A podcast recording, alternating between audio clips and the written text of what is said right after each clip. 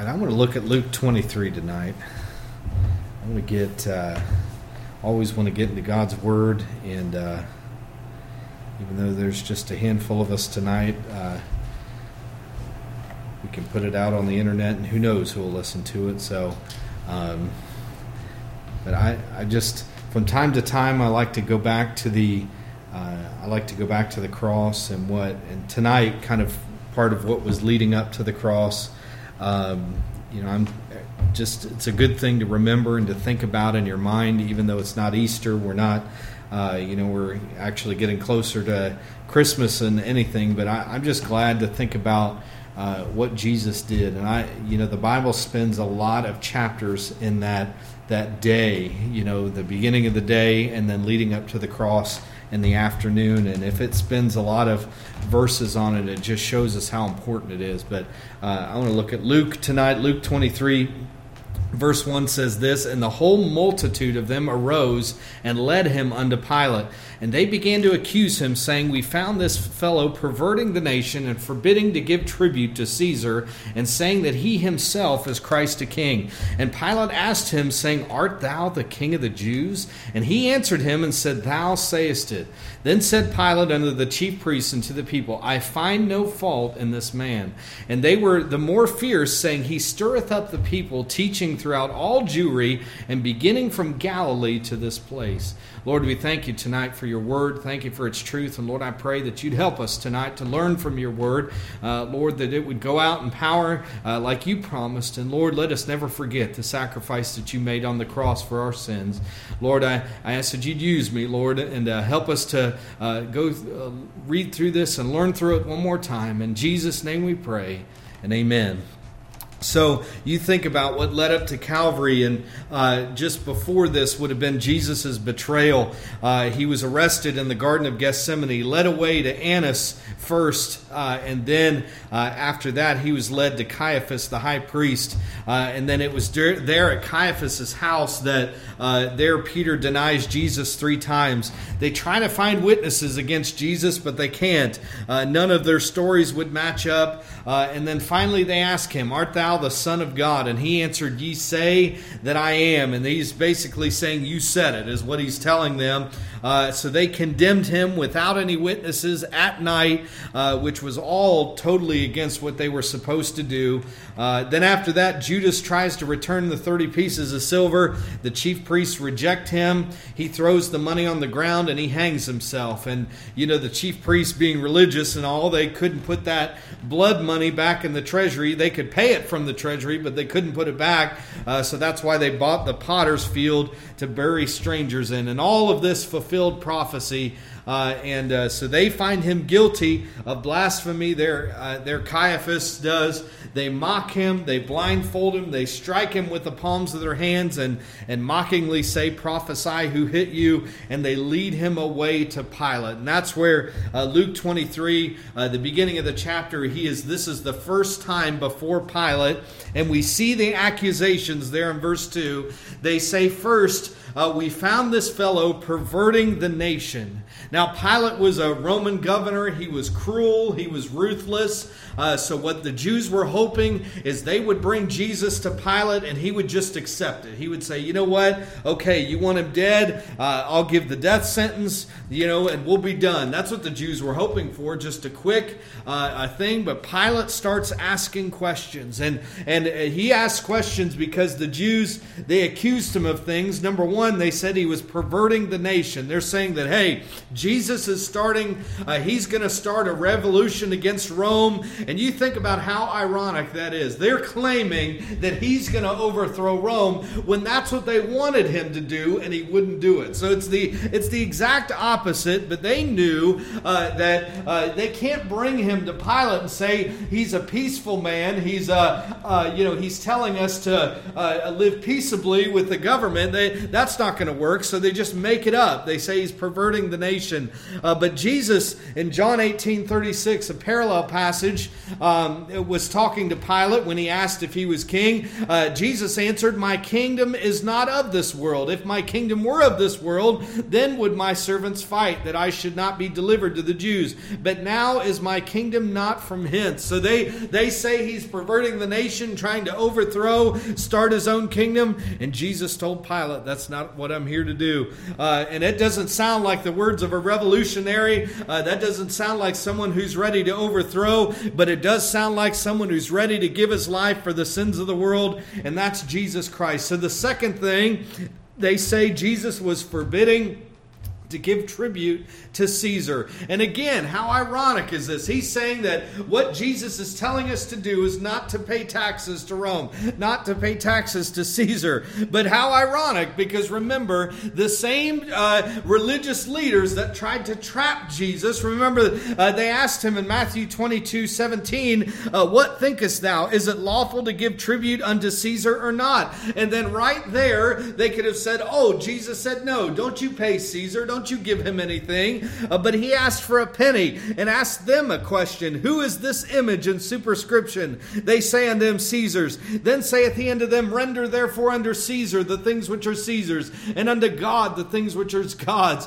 See, they thought they were going to trap Jesus in that question because either way, he if he'd have said pay tribute to Caesar, they'd have said, Well, you're you're just under Caesar. You're you're answering to him. You're uh, putting your allegiance to him. And if he said no, not to pay, then they would say, oh, you're starting an insurrection. Either way, they could trap Jesus. Oh, but Jesus was smarter than them. He said, You give the things that uh, render the things to Caesar. That means when we have to pay tax and we have to do things for our nation, then we need to do it. Uh, but when God says He expects things of us, we need to do the things that belong to God as well.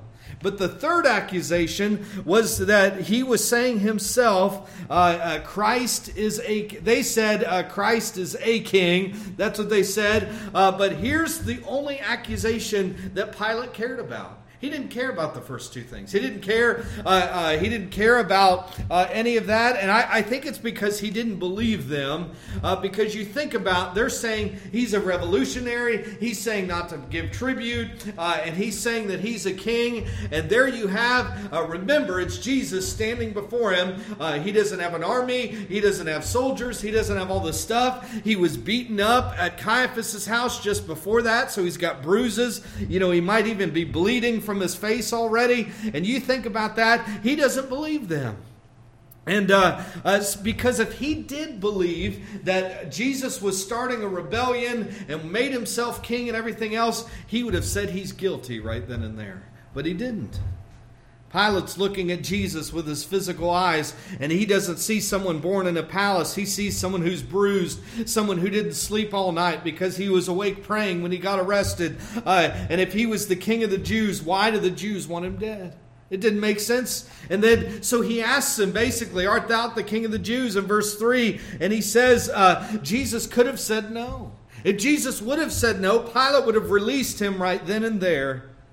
But he didn't say that. Jesus didn't call 10,000 angels. And in fact, you know what he could have done? He could have just walked through the crowd. Remember when he was back at Nazareth and they were mad about what he preached, claiming he was God? They drug him to the top of the cliff and they were going to toss him over, and he just walked right through the crowd. Nobody could touch him. It'd have been the same thing. He could have done the exact same thing. Uh, he could have walked through them, but uh, he he didn't bring a defense. He didn't get out of it. He said again, similar to the uh, to Caiaphas, he said, "Thou sayest it." He's saying, uh, "It is like you say it is," or saying, "Yes, I am. I am the king." King of the Jews. Look at verse 4. Then said Pilate unto the chief priests and to the people, I find no fault in this man. So this is Pilate. Remember the cruel, ruthless Roman governor, uh, and who later realized, uh, it would say later in the passage, that he realized that they brought Jesus to him out of envy because they envied him. Uh, he knew that Jesus wasn't guilty of anything. He wasn't guilty of insurrection. He wasn't guilty of not paying taxes. And he said he was the king of the Jews, but he also said, My kingdom's not of this world. So Pilate had nothing to fear. There was no fear uh, of a king of a different world. Jesus had done nothing wrong, and Pilate said he was innocent. But verse 5 And they were the more fierce, saying, uh, He stirreth up the people, teaching throughout all Jewry, beginning from Galilee to this place. So now the Jewish leaders are getting desperate. They're getting angry, or their plan isn't working. They were hoping uh, that Pilate would have just went along with it and pronounced him guilty. So now they have to come up with another accusation. He stirreth up the people. He's planning a revolt, a riot, something like that. Now, the Roman governor, he, he really couldn't ignore that. He had to think about it because they were always uh, uh, there in Jerusalem and in Judah. It was always a place where the, the Romans had to tread lightly. Now, they were in control, uh, but there was history of revolts and everything uh, with the Jews. So they were uh, in the back of his mind. He knew he had soldiers, he knew he had all these things, but it was very political. They had to keep the peace and the balance and everything else. So he finds out he's from Galilee, sends him to Herod to be judged. But Jesus answers nothing to Herod. Herod finds no fault in him and sends him back to Pilate. That gets us down to verse 13. Pilate calls the chief priest back. In verse 14, say, uh, said unto them, Ye have brought this man unto me as one that perverteth the people, and behold, I, having examined him before you, have found no fault in this man, touching those things whereof you accuse him. No, nor yet Herod, for I sent you to him, and lo, nothing worthy of death is done unto him. I will therefore chastise him and release him. For of a necessity you must release one of them at the feast. So he makes this pronouncement in verse 14 and 15. Pilate says, uh, so remember in verse 4, Pilate said, I find no fault in this man. Verse 14, I find no fault in this man touching those things whereof you accuse him. Down to verse 22, I, ha- I have found no cause of death in him. Remember, Pilate's the governor, he's a politician. You see what's happening? He's, he's trying to keep the peace. He's trying to keep the Jews happy and trying to not uh, uh, have an innocent man be killed. He knows Jesus is innocent. Uh, he knows he doesn't deserve uh, the death penalty. But look where he started out saying he's completely innocent in verse 4. and verse 14, well, he's innocent of what you've charged him with. Maybe there's another charge. You know, maybe he's not fully innocent. You get down to verse 22 I found no cause in death in him. He at least hasn't done anything worthy of death. You see where Pilate's going? He's getting weaker and weaker as it goes.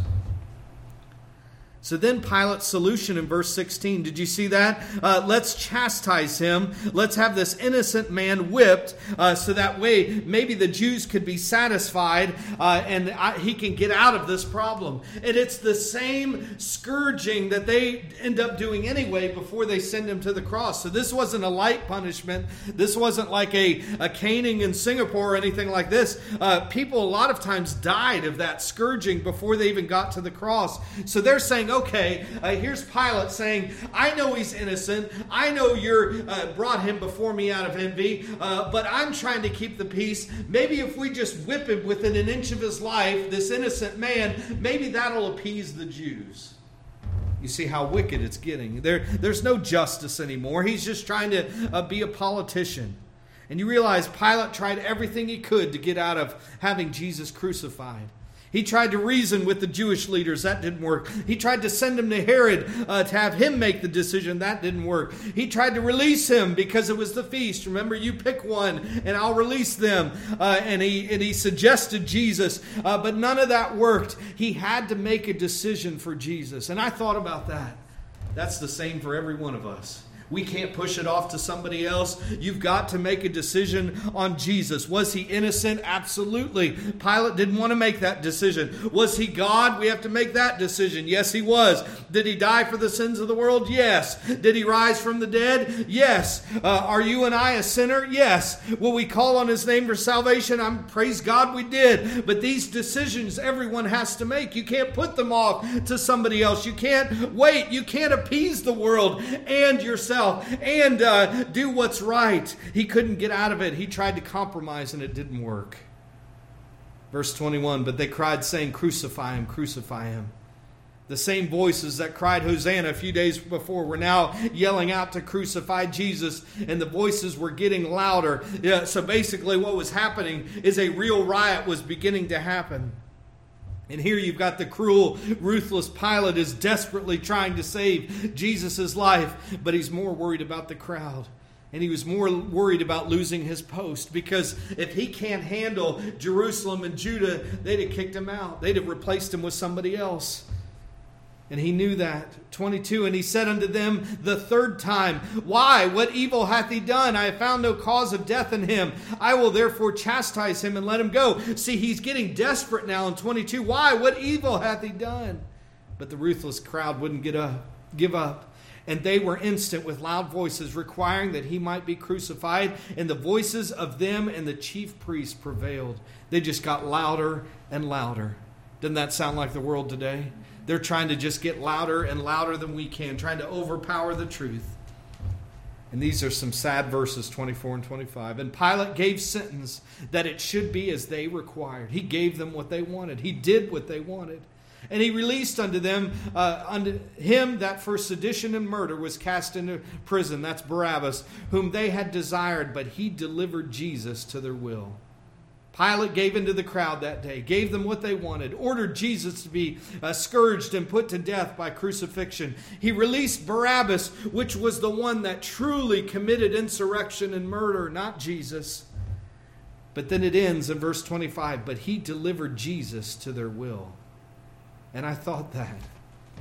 Isn't that an interesting way of putting that? Pilate gave them what they wanted. That's what it's saying. But they said it the way the Bible says it. He delivered Jesus to their will. And I stopped and thought about that. In all reality, Jesus getting scourged and dying on the cross was the Father's will. Right?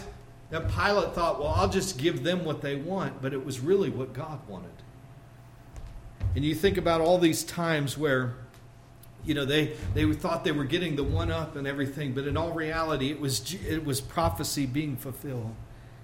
And it reminded me of Isaiah 53 who hath believed our report? To whom is the arm of the Lord revealed? For he shall grow up before him as a tender plant, and as a root out of a dry ground. He hath no form nor comeliness, and when we shall see him, there's no beauty that we should desire him. He is despised and rejected of men, a man of sorrows and acquainted with grief. And we hid, as it were, our faces from him. He was despised, and we esteemed him not. Surely he hath borne our griefs and carried our sorrows, yet we did esteem him stricken, smitten of God, and afflicted. But he was wounded for our transgressions, he was bruised for our iniquities the chastisement of our peace was upon him, and with his stripes we are healed. All we like sheep have gone astray. We've turned everyone to his own way, and the Lord hath laid on him the iniquity of us all. He was oppressed and he was afflicted, yet he opened not his mouth. He is brought as a lamb to the slaughter, and as a sheep before his shearers is dumb, so he openeth not his mouth. He was taken from prison and from judgment, and who shall declare his generation? For he was cut off out of the land of the living. For the transgression of my people was he stricken, and he made his grave with the wicked and with the rich in his death death because he had done no violence,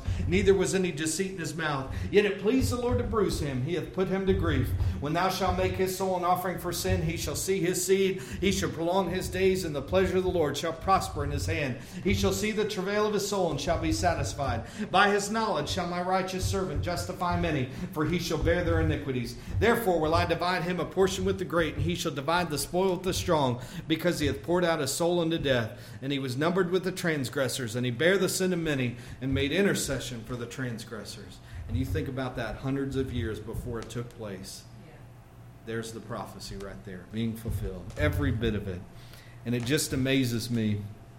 I've been uh, watching this Bible teacher who's kind of doing a virtual tour of the Holy Land. Uh, and he's showing pictures and different things of like where things took place. And you know, you always think about Calvary being this giant green mountainous hill far away, but it really wasn't. That fortress was right. Uh, you had the temple, and you had that fortress, uh, and they led him out the gate, and it was pretty much right out there was that hill of Calvary, and it wasn't way out of the way. It was right outside of the gates of Jerusalem and the walls of Jerusalem, and there was that road that went to Damascus, that, that huge trading road, so that everyone that went by would have seen Jesus dying on the cross. He died in public. He didn't die in private. But, you know, I thought about that. The same road to Damascus is the same one Paul walked down later and saw Jesus again. What an amazing God. You know, I think about it. Uh, what, what, a, what an amazing picture. And, and what amazes me every time when I think about the cross is he could have at any time stopped all of it. but he voluntarily gave his life. When it seemed like others were in control, Jesus was in control the entire time. And he did it without a defense. He did it without, he told them the truth. He didn't get out of anything. It wasn't a, a series of unfortunate events. It was God's will the whole time. And yet, even though it was God's will, you look at Pilate, he made the decision himself. He was more afraid of the people than of the truth. And that's the sad part. I'm going to open up the altar tonight.